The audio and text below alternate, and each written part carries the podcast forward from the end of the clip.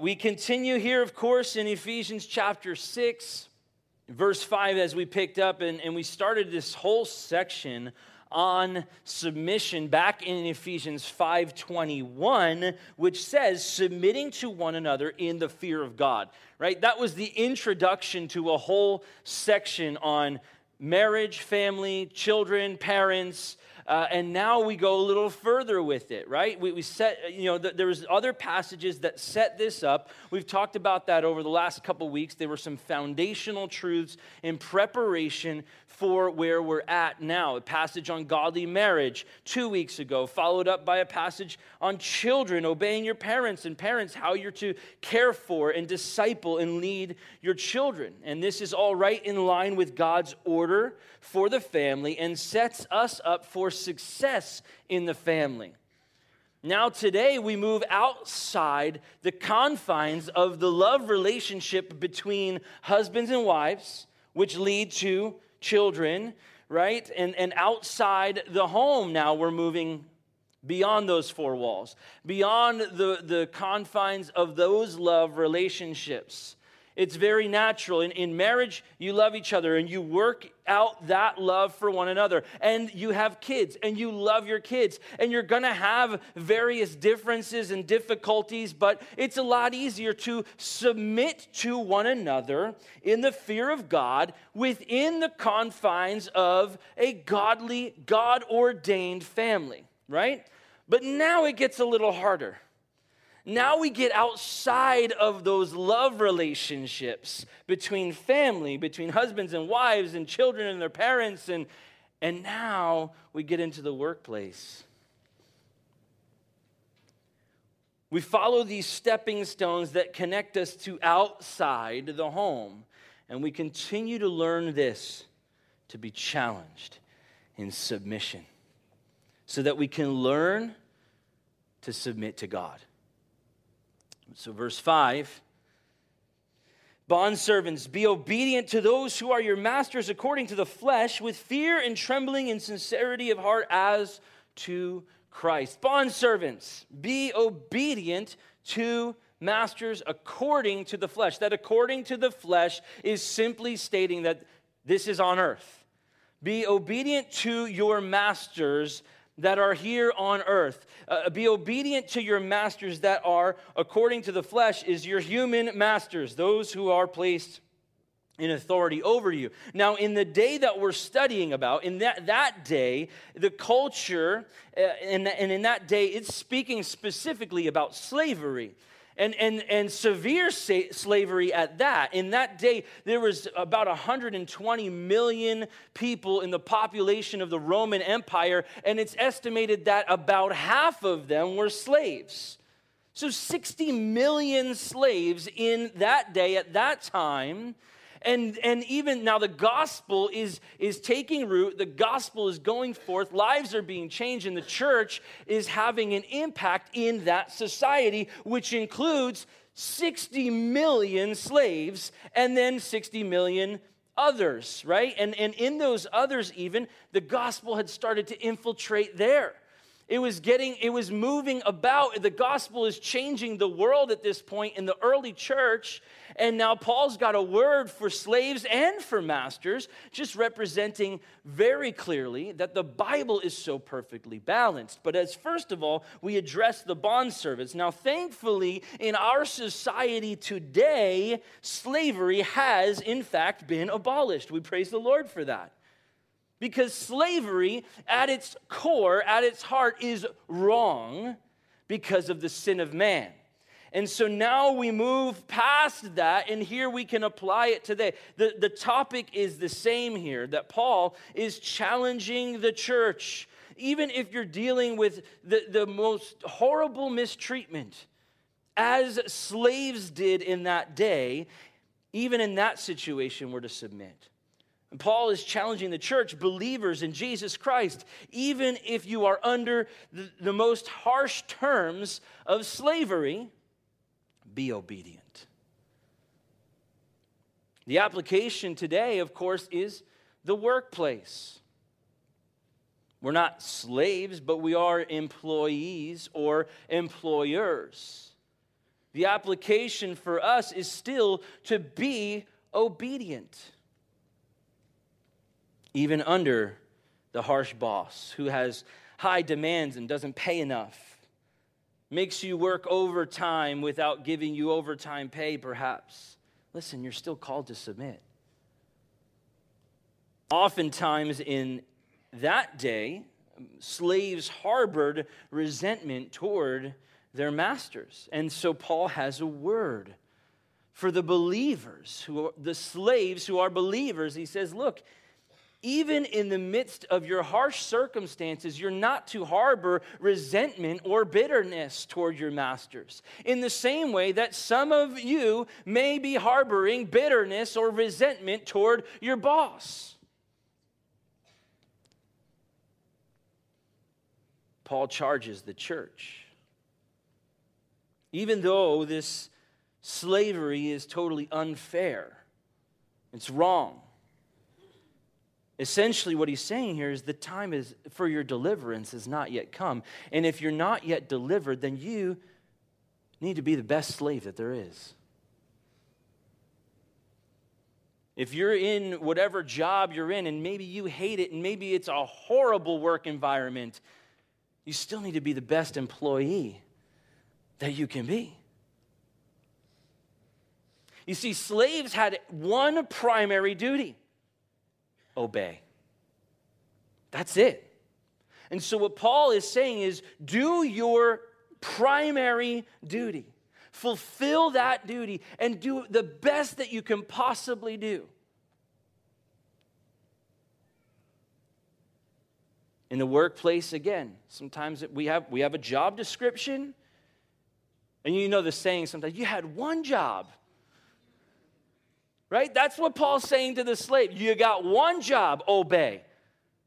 In the workplace you've got one job submit and be the best employee that there is. And he says, You do this with fear and trembling in sincerity of heart as to Christ not with fear and trembling unto man, not just for the paycheck, not out of fear and trembling because you don't want to lose your job and you'll do just enough to get by so you didn't lose your job. That's how I was kind of as a student.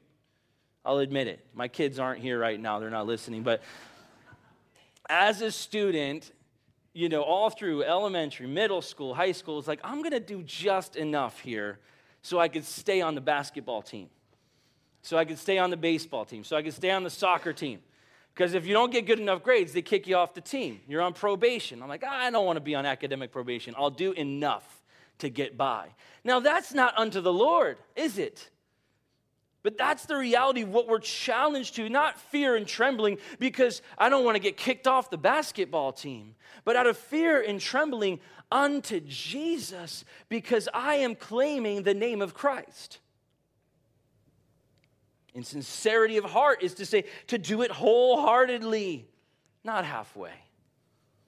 Not just enough to get by, not just to pass the time, but wholeheartedly unto Christ. And this is in the fear of the Lord. You see, this obedience, it is submission, and this submission is unto the Lord. Much like we talked about with wives submitting to their husbands, it's unto the Lord.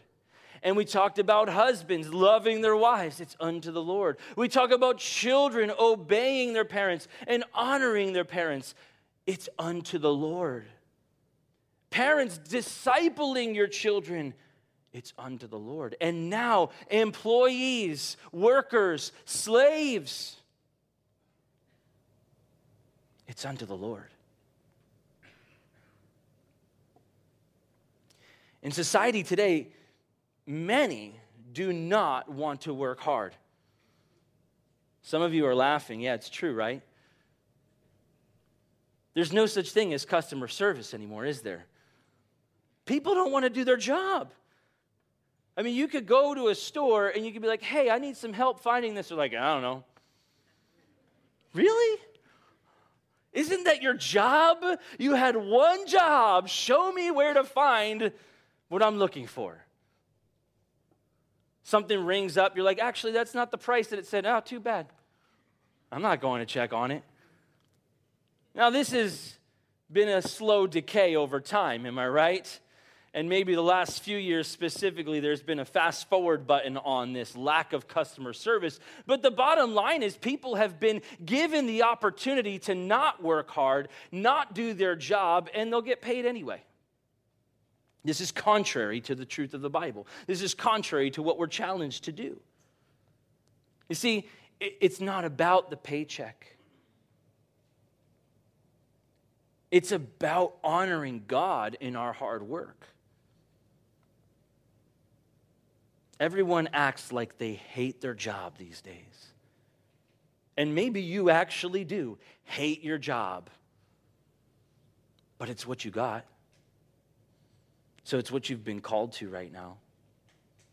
What are you going to do with what you've been called to? Now, this goes for anybody, even besides those who are in the workplace with compensation. How about parents? How about moms who are stay at home moms?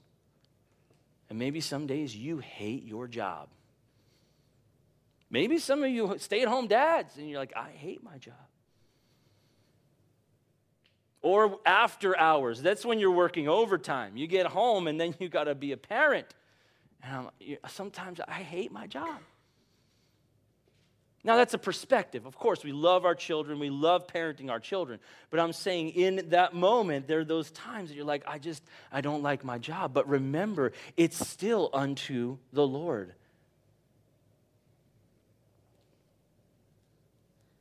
Christians, we shouldn't just hate our job and do a bad job because we don't like it. Whatever we're doing is to be unto the Lord. Verse 6, we continue. Then he says, Not with eye service as men pleasers, but as bondservants of Christ, doing the will of God from the heart. Not working hard only for the eye service when your boss is watching or when somebody else is watching right? And maybe you're on your computer and you've got that window open and you're working and, and, and you're doing something else. You're playing some game. And the boss comes in and you're like, oh, minimize that, close that out. Let me open up the other window. I'm working really hard, boss. Look at me. Or maybe you're a manual laborer and you're standing around and you're being lazy, and the boss shows up, the truck pulls up. That's the boss's truck. Let me start digging. Let me look like I'm doing something right now. You see, it wasn't so different that Paul is talking to the slaves in the same way. Hey, don't just wait for the boss to show up. Don't, and not even just the boss, but others. Because we're so often seeking for the approval of men rather than the approval of God. And we want to outshine maybe the person working next to us. But it's not about them, is it? It's about our relationship with Jesus Christ. We get caught up in the, the comparison game. Well, as long as I'm working harder than them, then I'll outshine them, then maybe I'll get the promotion and they won't, and, and we'll go further and further up the ladder of success. But just let it be unto the Lord.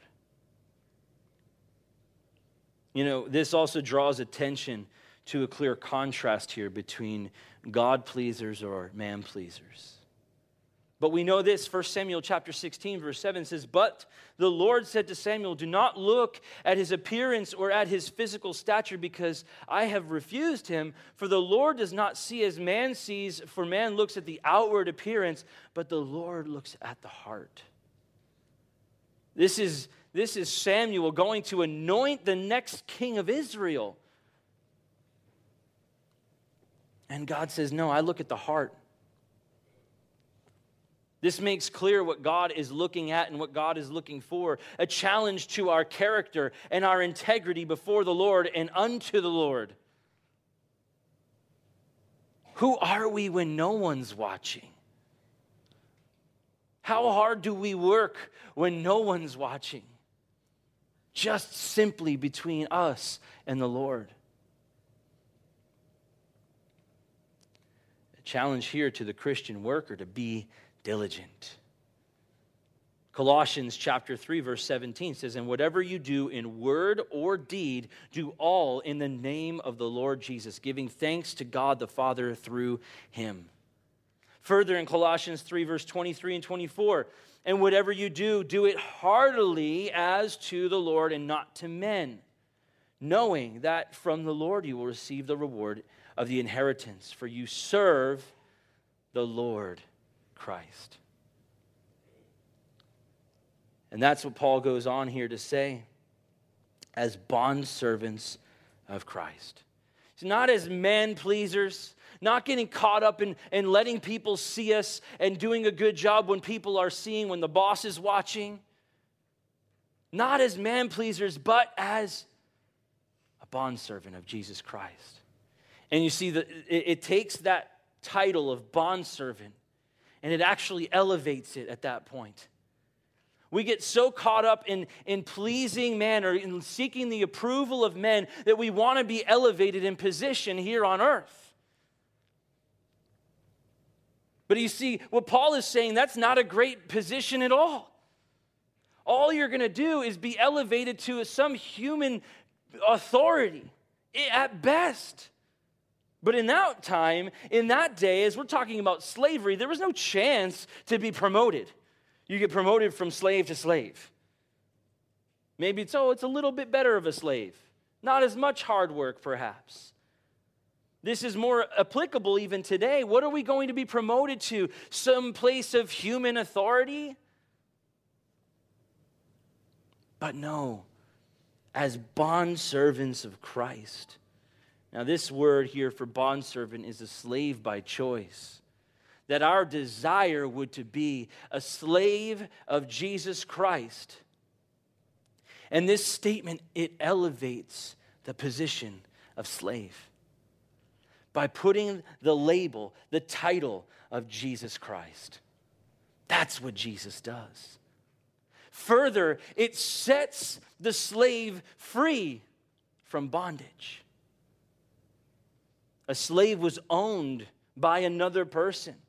That's a harsh reality, isn't it? But what happens here by being under this title of a bond servant of Jesus Christ, it sets the slave free. Because you're not a slave to a person, but a bond servant of Jesus Christ. Now, that is a title worth having. That's a position worth having. Christ elevates the position of slave. Christ sets the slave free. That's what he does. He sets us free. Now we recognize this. We don't have to feel as though we're under the heavy hand of an earthly master because we're bondservants of Jesus Christ.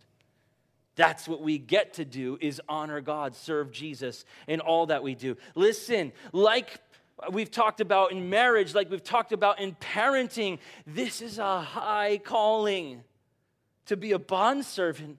We could wear that as a banner. We could wear that as a medal around our neck and say, I'm a bondservant of Jesus Christ. It's a high calling and it's a great privilege. And it's every one of us that's our calling. William Carey was a missionary, English missionary to India back in the late 1700s and he was also a shoemaker. That was a low class job. At that time, he would get mocked. People would mock him and make fun of him for this job. And the, the, the challenge, you know, the people would lay out in mocking him would be, Who are you? Because they want him to say, I'm a shoemaker, right? And that was just, and then you, they laugh at him. And that's the idea, right? It's just a low class job. Who are you? You're just a shoemaker. And they would laugh about it. When people would ask that question, What are you? Who are you? His response, I am a servant of Jesus. Shoemaking just pays the expense. Whatever it is, guys. Do we treat our jobs as such that we would say, That's not who I am? That's not my label. That's not my title. But that's what we do in society. You know, you, you've got, if you've got a title, MD, Esquire, one of those things, you're like, I'm definitely putting that up next to my name. We want to label ourselves with all sorts of things. But when the question is asked, what are you? Does, it, does our job title come out? Does our place in society come out? Or are we first, I'm a bond servant of Jesus Christ? And you know, I get to do this on the side.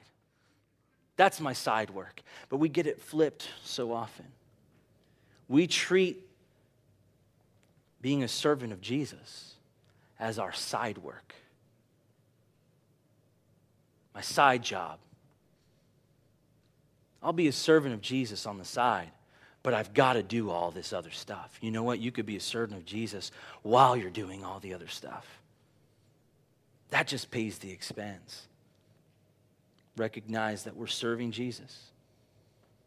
The paycheck is just to enable us to keep serving Jesus. That we would be dedicated to doing the will of God from the heart, as it says. A question that comes up so often in life and so often in church is what is God's will? What is God's plan for my life? Well, here's, here it is work hard. And whatever you're doing, do it heartily unto the Lord, wholehearted, serving Jesus. But this is God's will to walk in submission to work hard unto Jesus and to let your servanthood to Jesus be the primary thing that you do. Verse 7 continues with goodwill, doing service as to the Lord and not to men. Our work as Christians is on a higher plane and demands a higher standard. This is again speaking of a high calling. Just because we are Christians, because we claim the name of Christ, we have been called to a higher standard of work. Now, I'll be honest with you for a moment here. I've talked to business owners, contractors who refuse to hire Christians. They've told me this, they, they don't work hard. Shouldn't it be the other way around? Shouldn't our testimony be that we work so hard unto the Lord? You see what happens when, when Christians sometimes hire Christians, we'll look for handouts from each other. Hey, we're brothers. You understand, I could do halfway and you'll still love me.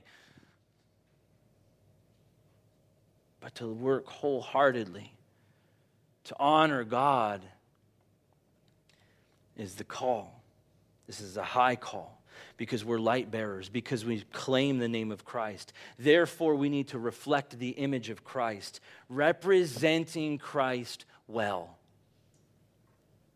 not poorly. Now, Paul here also is comparing secular work to even full time ministry work. It's on the same plane. Because whatever your job is, it is still unto the Lord. You might think, no, it's not. I mean, you know, pastors and, and full time people, people who are in full time ministry, they really get their work, it gets to all be unto the Lord. Your work is unto the Lord because your work is a representation of who your master is.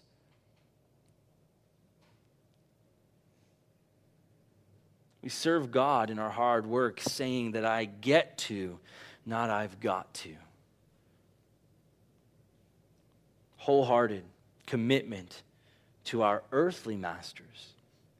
This is submission to God. This is submission to God's will. And the motive is not for the paycheck. The motive is not for our gain. But here's the thing verse 8 knowing whatever good anyone does, he will receive the same from the Lord, whether he is a slave or free. So the motive, our hard work is unto the Lord, and the motive is not for the paycheck. The motive is not for our own gain. In fact, we're to work hard for somebody else's gain for the most part, right? We're, we're working hard in our job for our employer so that they can gain. Now, here's the reality though. Even though that's not our motive for our own personal gain, we will receive blessing from above. Not looking for the raise or the bonus, but blessing. Knowing God, as it says, knowing God will pour out. Whatever good anyone does, he will receive the same from the Lord. God will pour out the blessing. You see, we've been talking about it really eh, throughout this whole study in Ephesians. We've talked about it throughout our studies in, in John and in 1st and 2nd Peter that we're living for eternity. So, if we're living for eternity, why wouldn't we be working for eternity? It brings us back to Ephesians chapter 1 verse 3. It says, "Blessed be the God and Father of our Lord Jesus Christ, who has blessed us with every spiritual blessing in the heavenly places in Christ." Our reward is eternal spiritual blessings in the heavenly places. In fact, we may never receive recognition or reward or promotion or praise here on earth. Even when we think we've done a good job, even when we think we deserve the attaboy pat on the back, we may never receive it. But we will in heaven. If our work is heartily unto the Lord, we will receive it in heaven. And this is speaking of God's economy that we've been talking so much about throughout Ephesians. God's economy is based on grace and mercy, not dollars and cents. Our payday is not at the end of the week, but at the end of our lives. all our effort will finally seem worth it. Our submission to the God ordained earthly authority will all be worth it.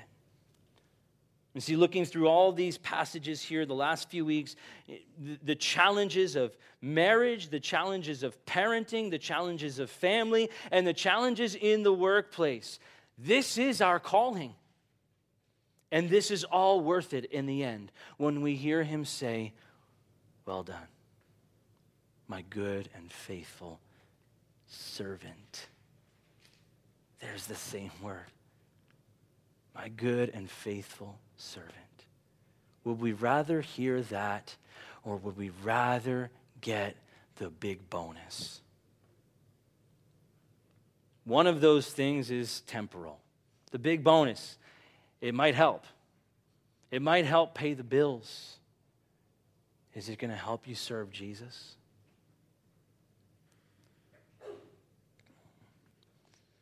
Whatever work may, that may seem below us, or work that seems too hard for us, either way is a great opportunity to serve and honor God and to store up treasure in heaven. As he says here, it's whether slave or free. No matter what your earthly status is, whatever the work is, it's not below you, there's nothing below us. We're wretched sinners. What could possibly be below us? Further, whatever work seems too hard for us. Still put in the work, put in the effort. We do it heartily unto the Lord, no matter what our status is or no matter how hard the work might be. Now, verse 9. And you, masters, do the same things to them, giving up threatening, knowing that your own master also is in heaven, and there is no partiality with him. This is some serious accountability to the masters, to the employers, to the bosses. And this again proves how perfectly and beautifully balanced the Bible is. It doesn't just have a charge for slaves, it has a charge for masters. The Bible's so relevant to us. So, whatever position you're in, whether slave or free, now here's the word for the master you do the same. Treat your employees with fairness. The same here, as it says, you do the same, is speaking as it being unto the Lord. Just as wives and husbands and children and parents, employees, employers, it's unto the Lord. You do the same. And what is the same? We rewind all the way to 521, submitting to one another in the fear of God. That submission to one another is that giving honor and preference to another. You do the same. Care for people, not threatening, it says. Putting that away, ridding yourself of threatening. We talked about that last week in parenting, too. There's, we waste our time with threatening, but there's promise instead, right? And that not threatening is speaking of not abusing power or authority. Truly, love is the best motive to encourage people to work hard. That reminds me, Greg asked me to make an announcement to try to encourage people to work hard. I just remembered. Uh, after service, one o'clock, if you're going to be helping with the setup and the work over for the bonfire fall fest tonight, meet at one o'clock here, right here, for prayer and love and encouragement as you set out to work hard. Because love is the best motive love for God and love for one another, that's what encourages people to work hard.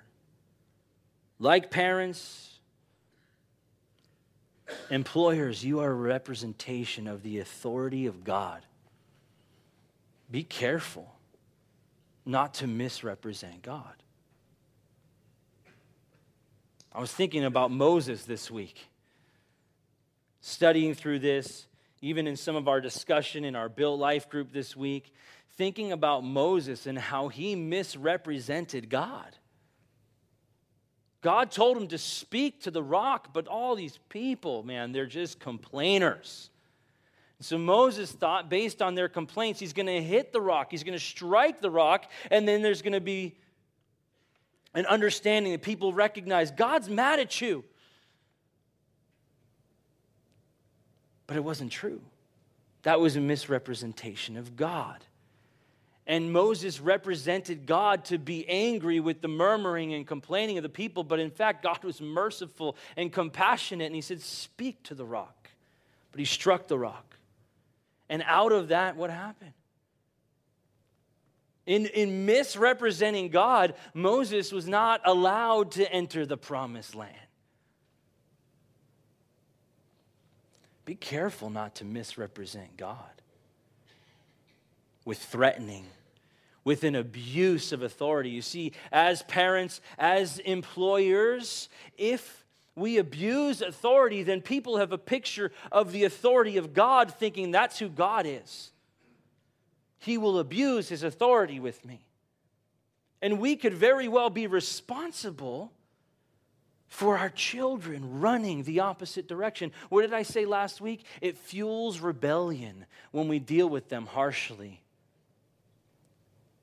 The same goes for the employer. What result do we expect to come out of threatening? Let us not abuse power. Lord John Acton, an English historian, said this Power tends to corrupt. And absolute power absolutely corrupts. Power erodes character. Abuse of power is contrary to the character of Christ. It's contrary to the gospel. And so we have to be careful of the representation that we give to the authority of God. And the authority of God is represented very clearly in love and sacrifice, compassion, slow to anger, the Bible says, long suffering.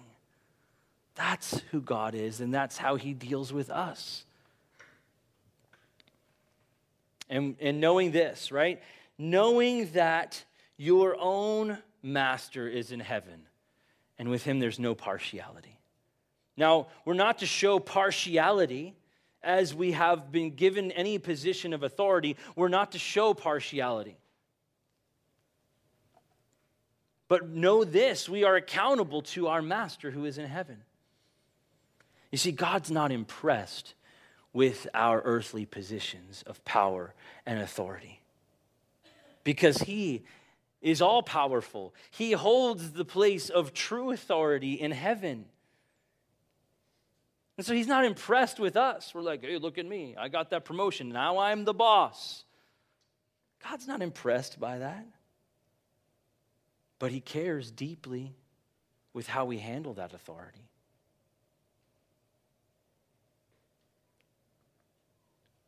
Regardless of a person's position, God is the master that we serve. And he will have the last word. So, here a charge to slaves and masters both today, to employees and employers today. And truly, this applies to all of us. As I said, even if you don't have a job that gets compensation, we all have a job to do, and we're all submitted to one master, Jesus Christ. So, a charge to us all today be submitted to God. Honor God in all that we do. Work hard as unto the Lord represent the name of Jesus well, whether slave or free or master. Represent Jesus well. As a Christian, you bear the name of Christ. Do we do it well? And remember that we are all servants. Through relationship with Jesus Christ, we are all servants of the Lord Jesus Christ. You see, if we rewind all the way as, as we studied through God's ordained plan, plan for the family, it starts with us first, as we talked about in chapter 5, it starts with us first recognizing that we are children of God. And now this closes this section of Christian living as children of God, and then as husband and wife, and as parents, and as children, and as workers, and as bosses, and all these areas of life. It all ties together and comes back to be ye being filled with the Holy Spirit, as Paul says it. We need to be filled with the Holy Spirit. And we need to recognize that through relationship with Jesus, we are children of God. And as children of God, He calls us to be filled with the Holy Spirit, to be a reflection of His image, to be light bearers to the world. And here's how we do it in our regular day to day living. We're to represent Christ well and recognize that as children of God, as Christians, we all serve Jesus Christ alone. And everything we do is unto him. Let's pray. Jesus, we thank you for your grace and mercy. We thank you that we could be called children of God through relationship, Lord, that we are your sons and daughters. And we submit to you. Lead us, God, in, in all areas of our lives to be submitted to you, to be honoring you in everyday life and how we handle ourselves, how we interact with one another. Maybe today you're here with us and you don't have a relationship with Jesus. You've not yet put your trust in Him as your Lord and Savior. I want to give you that opportunity here and now to enter into that relationship and to be able to say, I'm a child of God. And as a child of God, you know what? It doesn't matter how difficult my situations might be. It doesn't matter how difficult my boss might be. It doesn't matter how difficult my employees might be because I'm just serving Jesus. That's the perspective of a child of God. And so I give you that opportunity today to be free in Christ. If you don't have a relationship with Jesus, would you invite him in today?